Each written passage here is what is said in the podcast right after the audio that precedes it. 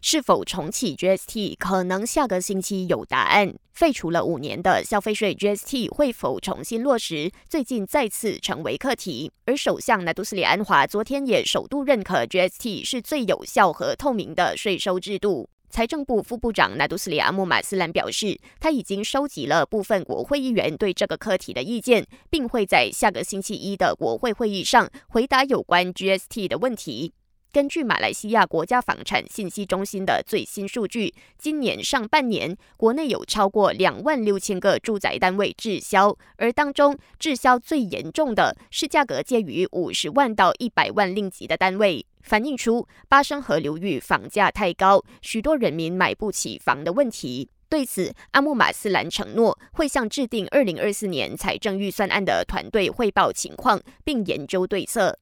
小型飞机坠毁沙亚南，导致十人死亡的悲剧牵动全国人民的心。交通部长陆兆福宣布，初步调查报告已经完成，明天早上民众就能透过交通部 MOT 官网查阅这份报告。国会公共账目委员会将在下个星期四二十一号就过期新冠疫苗、九十三架呼吸辅助器无法使用以及过度采购个人防护装备的问题，召开第四次听证会。主席拿督马斯艾米亚蒂表示，由于交通部前部长拿督斯里魏家祥的名字多次被证人提及，因此公账会到时也会传召魏家祥以及卫生部前秘书长拿督斯里陈超明就相关问题作出解释。